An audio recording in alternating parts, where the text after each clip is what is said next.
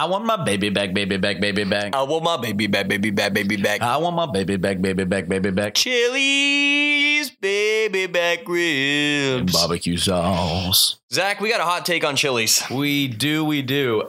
Chili's is America's greatest settle restaurant. Yes, I hope you didn't think we were about to say greatest restaurant. It's not. Not what at do we mean by greatest settle restaurant? So, Zach, let's say you're going in a group. Odds are you're not going to Chili's unless you're in a group of six or more. Yeah, we were in a group of six last night. Yep. when we went. And you know why this is? Is because you have a multitude of opinions coming in. right. And so someone will always come in saying they want something like Texas Roadhouse or Yep. Cheesecake Factory, a higher end restaurant. Right. And then you'll always have the other person in the group that says, why don't we go for Whataburger or uh, Yeah. Chicken Express, which Chicken Express is always a great Oh, option. Chicken Express is amazing. That's a whole nother topic. But these people will almost always converge on Chili's. yeah, and like someone throws out Chili's, and both camps are like, hmm, Eh, that's no one's like, yes, I Yeah. love Chili's. I, I don't want to say no one, but I've never met anyone that is just a fanatic of Chili's. No, it's a settle they're few restaurant. and far between. It's a settle restaurant. That's okay. I think Chili's knows their brand. I think they do too because their branding is confusing. It's very confusing. You walk in, or you're walking up to the door, and you just see a fat, fat chili on the top, and you're like, "This is a Mexican restaurant." right. Then you open the door. You hear a welcome to Chili's. Welcome to Chili's. you hear "Welcome to Chili's," and you look to your right in the Chili's that we went to, and there's just a big bar with a ton of TVs with sports. right. And then you look to your left, and you see a table with chips and salsa, but also on that same table there's cheese fries. Right. And so you just kind of initially are confused. Yeah. You just don't know if they're going for the Mexican restaurant vibe or if they're going more for an American. I think they're just an unfortunate crossbreed. Right. Because I can look. We we get two for twenty five. Yes. Which is a, A whole another no, we'll talk about that in a second. We'll get there. But on your entree options, you can get a steak, you can get a burger, you can get quesadillas, Mhm. or Shrimp, you can get shrimp in pasta, like Yeah. Italian. an Italian dish. It's like what what are y'all trying to be? What are we doing here? Who's the chef? Right. Well, first of all, props to chili chefs. Yeah. Those guys are versatile. Versatile. They can cook anything. They can. I mean, but let's go back Yeah, yeah. to the two for 20. So Zach and I discovered this deal our freshman year, Right. and it was called the two for 20.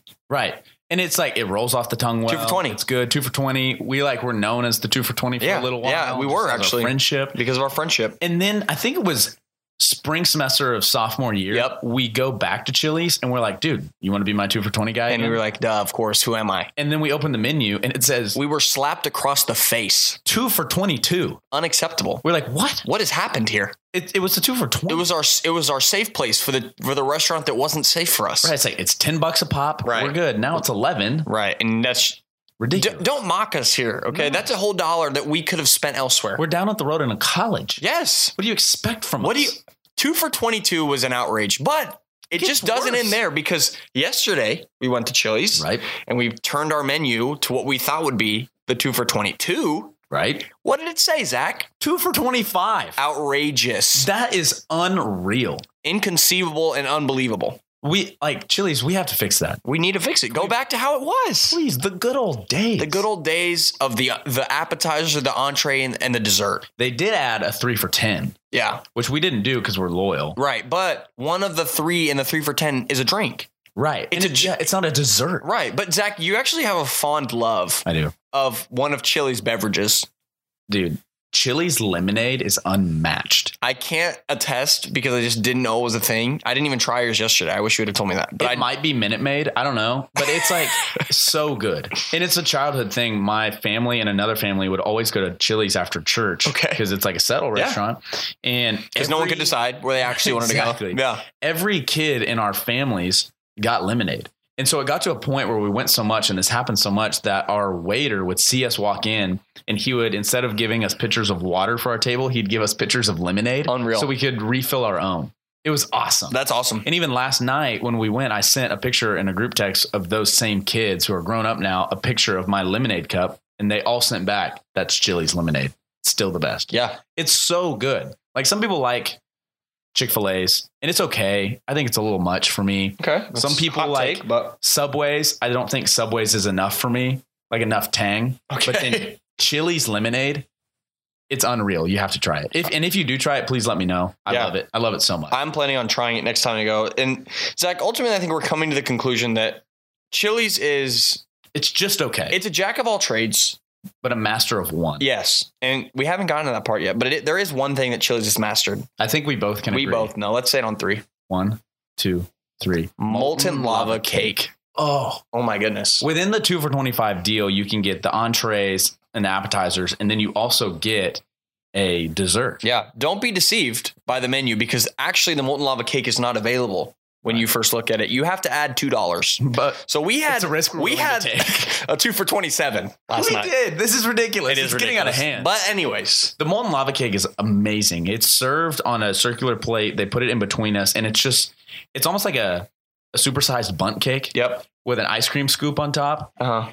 fudge and caramel falling and rolling off the side, Yeah, rolling and f- cascading, cascading off the side, and then a chocolate shell over Yep. the ice cream. just straight up turtle shell on it. that I kind of had to hit pretty hard. Yeah, I mean, I I had I, it took me three hits before I actually cracked through it. and the cake is warm, the ice cream is chilly, and it just creates. Was that a pun?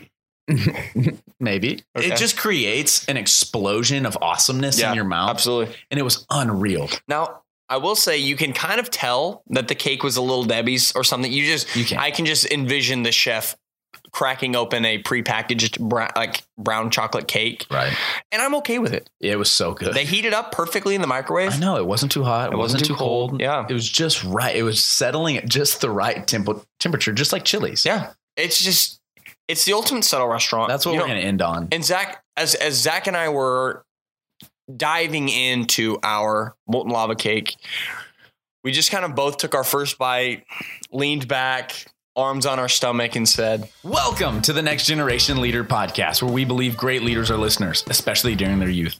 Good leaders learn from their successes and mistakes, but great leaders learn from the successes and mistakes of those who go before them. I'm your host, Zach Funderburg, here with my co host, Coop McCullough. How are we feeling, Coop? "The only thing that can make me better right now is if a molten lava cake were to fall out of the sky." I would, well, no, didn't Nope, happen. nothing. Didn't happen. Coop, we got a great episode. I'm I'm just not surprised. Like I always say, I It's your favorite one. My favorite. Yeah, It, it might be. This is Raymond Harris. Raymond is a Dallas native. He's a big Yep. Fan. Uh, he um, actually won our Free Enterprise Award Yeah. years ago. Pretty cool. But he is an architect in Dallas. yes. He started his architecture firm in Dallas when he was 27 years old and grew it Sheesh. and then sold it to some younger partners, which he talks about, and then stays on with them and works for them. Hmm. And he's just like an amazing guy, so humble, is a giver, talks about all the the places he's given money to and and just businesses he started. And we talk about his book. He wrote a book recently called Business by Design. Yeah. It's taking Jesus's parables and what Jesus taught about and applying it to business principles that he used in his architecture. Which is important. it's amazing. Yeah. It's fascinating. I read the book. I'd encourage anybody uh, out there listening to go buy the book, but it's just fascinating. It is. Yeah, it's really cool to see the integration of faith into business Right. and not trying to come up with his own concepts or whatever, but taking the teachings of Jesus and not twisting them or, or changing them, but applying them to a business setting. Right. We talk about that a lot. He's like, I didn't want to be a guy that they work in the church, I work in business. Right. We don't cross. Right. It's like, I don't run a Christian organization. I'm a Christian running a business. And that's something that I'm personally super passionate about of just Christians needing to be excellent in the business world. right. As followers of Christ, I think we're called to be excellent. I truly believe the prerequisite for sharing your faith in the business world is being excellent at what you do. Yeah. Because if you're good at what you do, people will listen. If you're just floating in the business world and you're trying to share your faith with someone and no one respects you, Right. no one's going to listen. You don't have a voice. but this guy has a voice because of what he's done, what he's accomplished. And he's actually, I can guarantee you that everyone listening to this has been in a building he designed. Wow. I'm not going to tell you how because he tells you how. Okay. But I can guarantee you, everyone listening, including you and me, have walked into a building he designed. Wow. I uh. I'm amazed by that. Wow. Okay. So I'm just saying, here he is, Raymond Harris. Well, Raymond, thank you so much for for doing this and being here with us. I'm excited to talk to you. First, start by just introducing yourself. How did you get to where you are? What's kind of your story? Uh, I feel like everyone, not, not many people know who you are, but they know what you've done indirectly. So, kind of explain that and, and introduce yourself. Thank you, Zach. Um, I'm Raymond Harris, and I'm uh, by profession an architect. I've been an architect for 40 years, practiced that long. I started a firm when I was 27 years old, and uh, owned that firm until I sold it to younger partners uh, who took over the reins and have run it. Uh, I joke around and say that most everyone I've ever met have been in a project that we've designed or remodeled, and people look at me kind of strange. And I say, well, if you've ever been to Walmart or Sam's, we've either uh, designed or remodeled almost all of them in the country at one point over the last 30 Right. years. But uh, probably more importantly than that, I feel like that God had given me an ability to develop a, a company or a firm, which I call an economic engine, to be able to become a steward of God's kingdom. And um, so, simultaneously of, of being an architect and running a firm, I look for ways to deploy assets and time uh, in projects that would serve God's kingdom. Right. And throughout this time of you learning that and, and growing in business, by the end of your career, you've written two books right now and working on a third. No spoilers there. But the book we want to really talk about and what I finished reading is Business by Design. So, what prompted you to write this book? Uh, where did the idea come from? And what did that process look like? Well, my audience was the young men and women between 25 and 35 years old. Um, I wanted to share with them what I would want to know when I was that age. Right. Uh, I've roamed around uh, bookstores and looked online for books that will tell us how do we operate in God's kingdom? What, what is God's design for business? Now, there are a lot of books out there on finance, on management, certainly a jillion books on leadership. But how do you put it all together? And um, I just didn't find anything there uh, that really uh, satisfied my uh, my craving.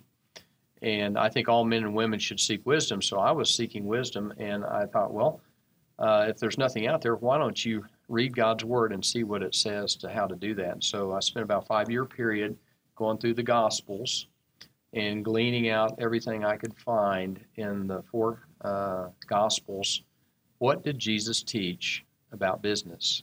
And so I just took notes, and the book came as a result of that. And the primary audience is uh, folks that are in working God's kingdom, both in for profit and not for profit business, whether you're in ministry or a church, it doesn't matter. Everything in God's economy uh, relates to the Gospels. Right. And you kind of mentioned it in there, the God's economy. You, you the a point you make is there's a difference between the world's economy and the God and God's economy.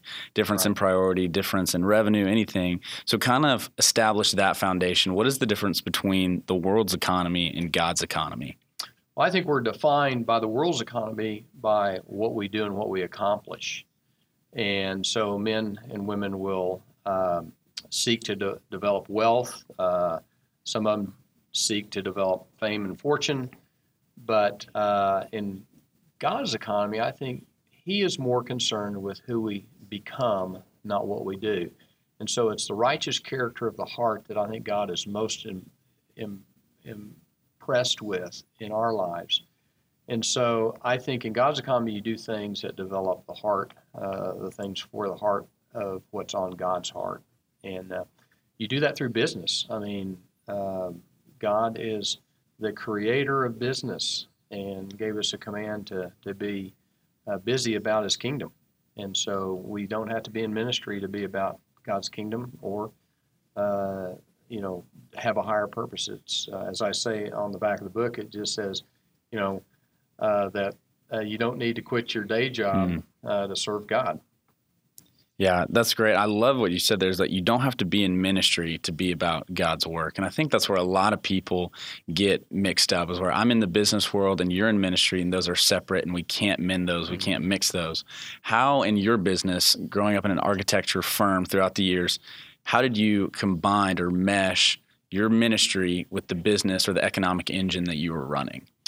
Well, you know, some people will automatically say, well, I want to tell everyone I'm a Christian. We want to have Bible studies, prayer groups, and stuff like that.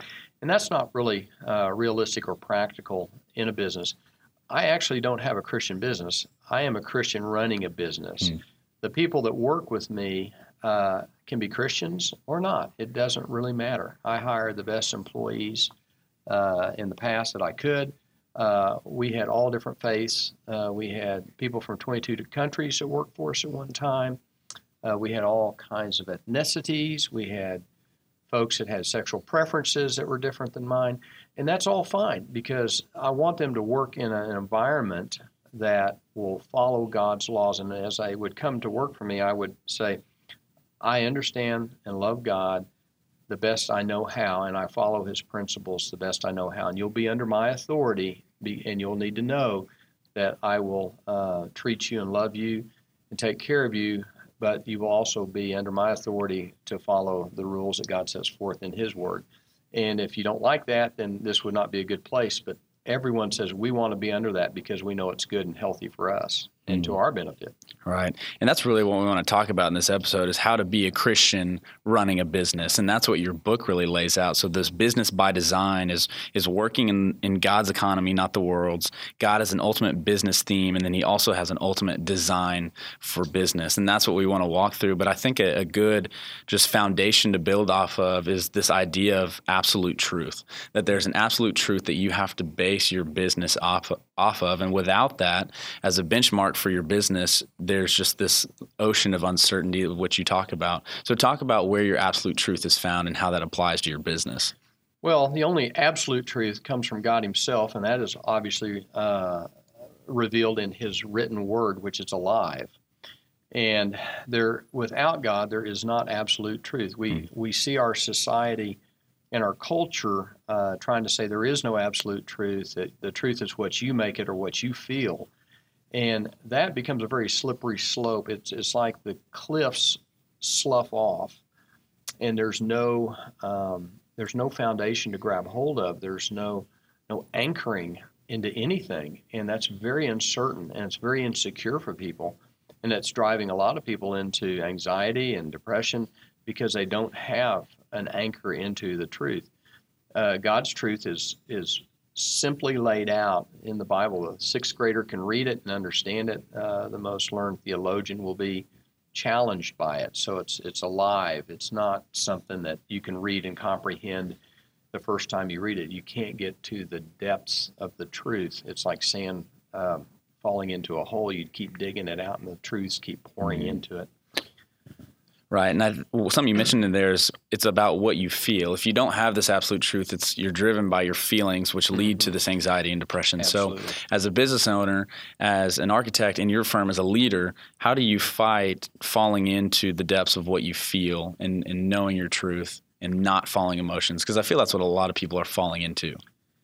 Yeah, I think I think for me as a as a leader of our firm in the years that I led it, um, I would understand basic biblical truth and principles. So I started reading Proverbs and the Gospels to find out what are the principles to operate by. A good example is servant hearted leadership is a biblical principle. So you serve others, uh, not only your clients, but your um, employees. That's a biblical principle of serving, and that, that makes you humble and it makes you a servant the way Jesus taught us to be a servant uh, don't spend any more than you make. You know, that's a principle because you don't want to go into debt. Because if you go into debt, you become slave to a lender.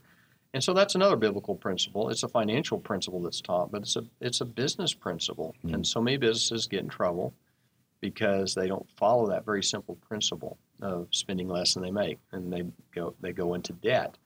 Uh, there are uh, principles like that that are pretty simple, but right. if you follow them, uh, those are truths, and they will they will keep you. It gives security to my employees uh, when they see me not going into debt, or they see that I serve them and take care of them, or I do what's in their best interest. Um, if, if you act out of self interest, employees will know that. If you act out of interest of that employee, they sense that as well, and then mm-hmm. they will be dedicated to you and serve you. I love that. I love just seeking out those biblical uh, truths or even those stories. Because if you read your book, I wish we had time to go through every example that you gave because there were pages I kept flipping through. I was like, when is this guy going to stop just just doing this? It's it's so good. But there's one I picked out that I think is huge for God's economy, and it's the idea of integrity from Luke 16:10. If you're faithful with little, you'll be trusted and faithful in much.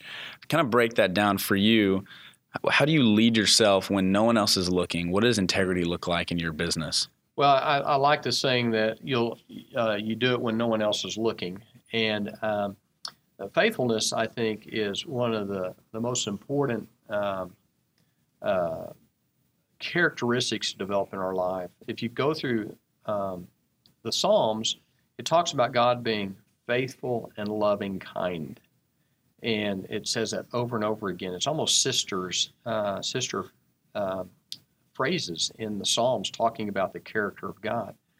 And I think faithfulness um, is something that God would want us to develop.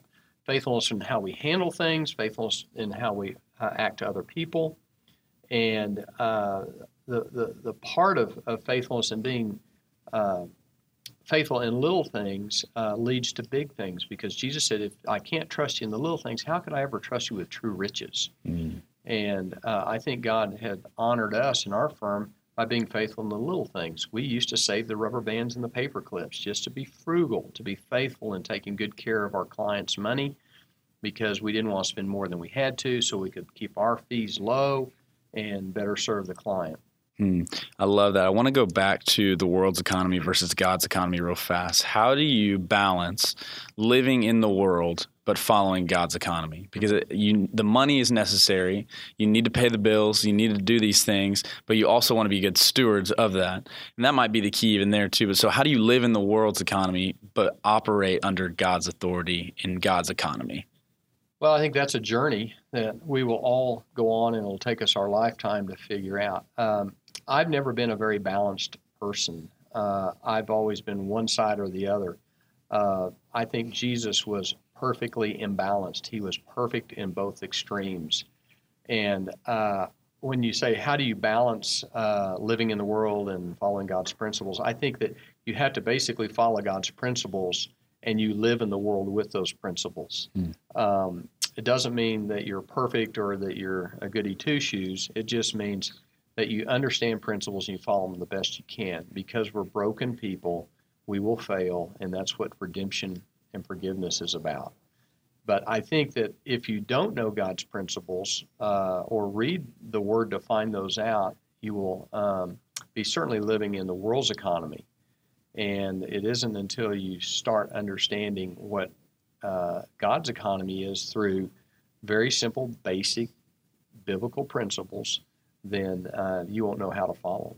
Mm, I love that. I want to move on to the the second part. This is God's business theme. Businesses have themes, finance has themes, architecture has themes, but what is God's ultimate business theme uh, well, within business? What does that look like for you? Well, I as I as I was studying the uh, the Gospels, I, I kept asking the Lord. I said, "How do I put the Gospels together with all the business principles?" And he very clearly began to reveal to me over a period of time that what was the most important commandment is to love God, and the second was to love your neighbor as yourself. And so as I began to think about that, I said, it's pretty simple. The golden rule is God's theme. You do what's best for others, and you do for uh, others what's best for them in business. And you say, well, that doesn't make sense. I need to look out for myself. And I said, well, let's say you're serving someone and you take really good care of them and you do for them what you would want them to do for you in business and they sense that they will come back to you for more and more business so the more i serve and do what's best for someone else it solidifies a relationship and, and brings back repeat business mm. um, i think that all business principles in the bible that i found in the gospels sit upon uh, the foundation of love for the other guy. It's right. the golden rule. Yeah, but Raymond, people are hard to love. There's people out there that I don't necessarily want to love. How do you push past that? How do you love the people who are seemingly unlovable?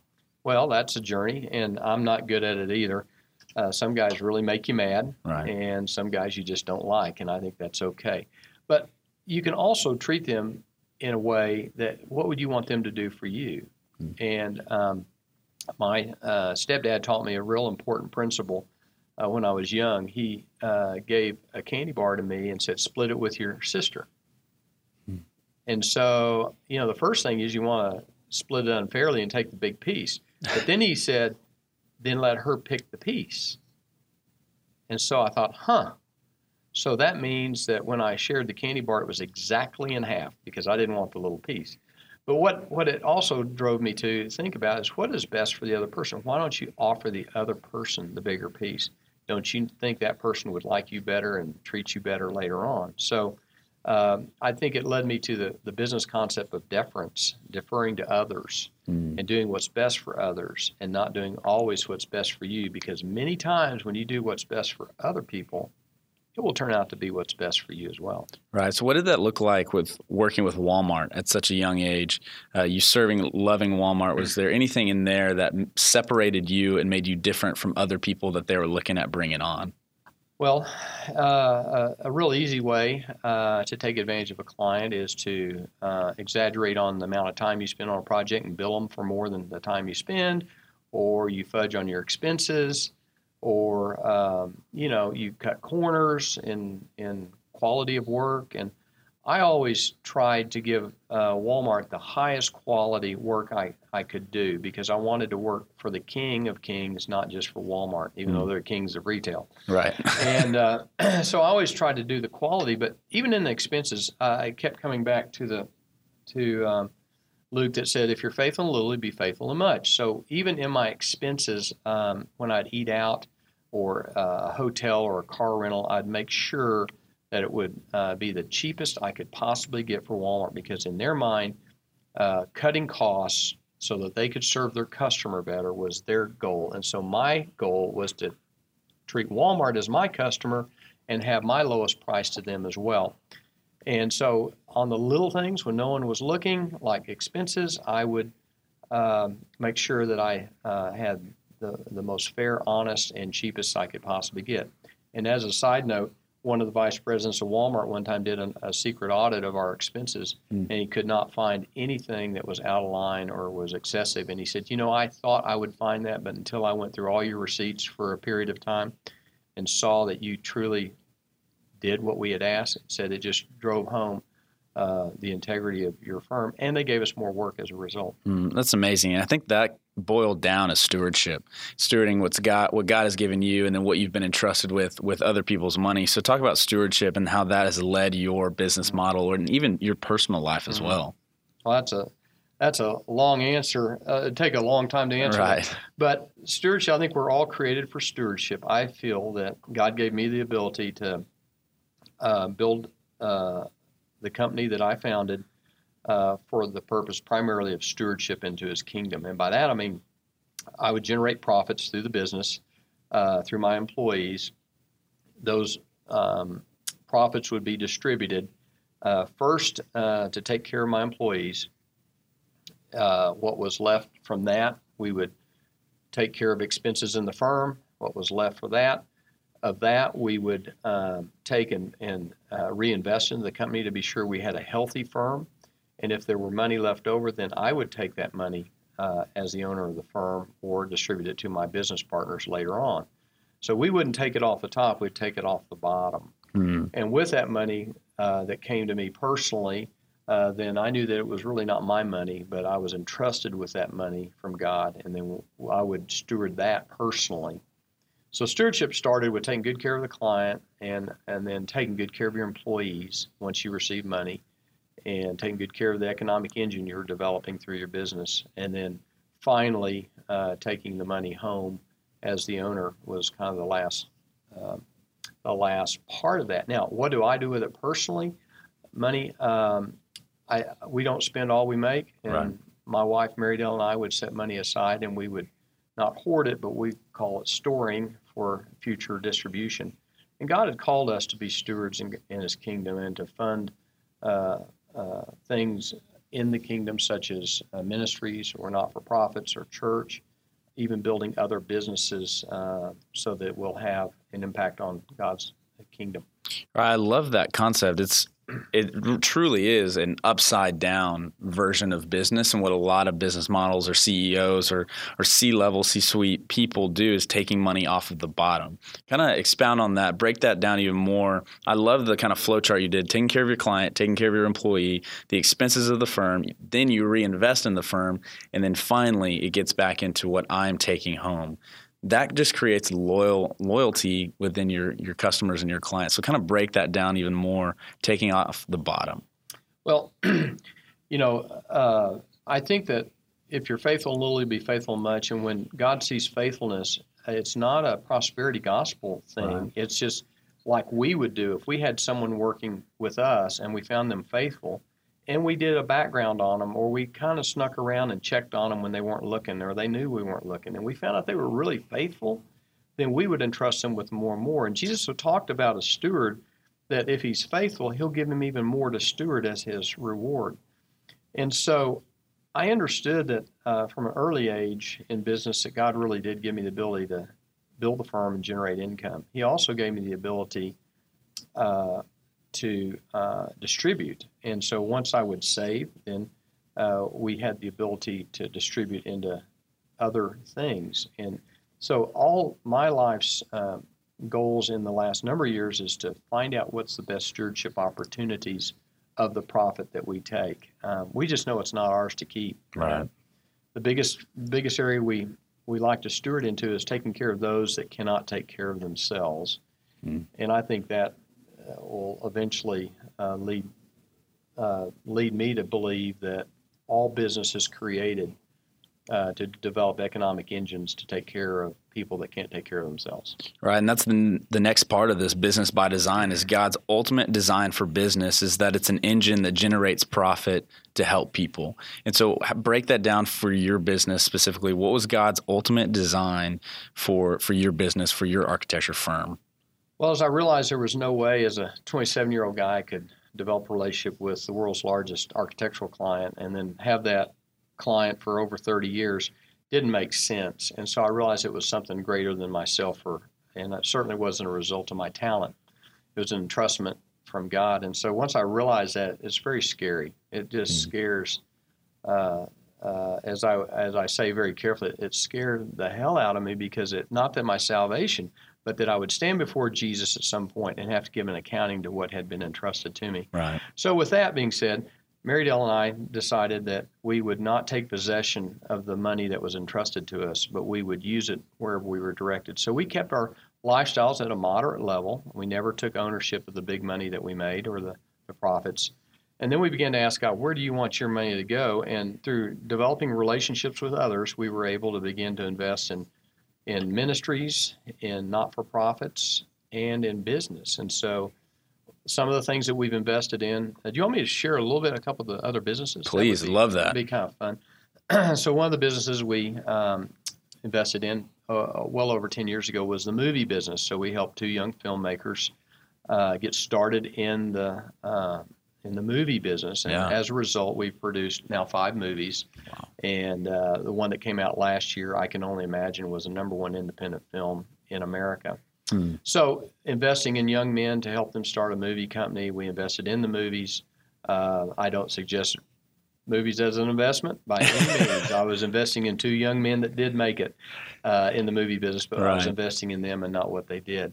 Another thing we did, we invested in a honey company in Africa. Um, a long story on that, but suffice it to say, it started out with just a few hives, and it grew over a 10 year period to have 75,000 beehives wow. in Central Africa. And last harvest, we produced uh, 500 tons of, of honey.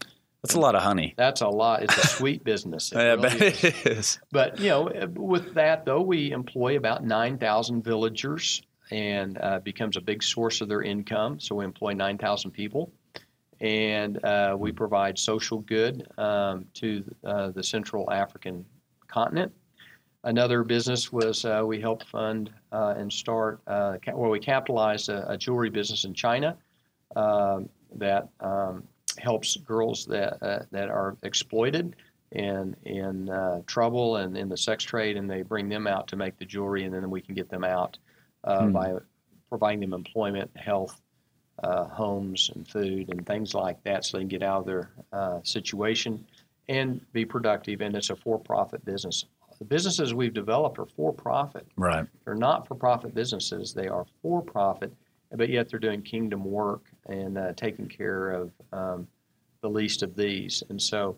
Uh, we've done uh, uh, other businesses that include diabetes screening, uh, starting uh, other agricultural businesses in Africa and uh, things like that. So we look for those kinds of opportunities that have double and triple bo- bottom lines so that it not only does social good but it employs people and it makes money. And that's a good thing in god's economy if you use it right.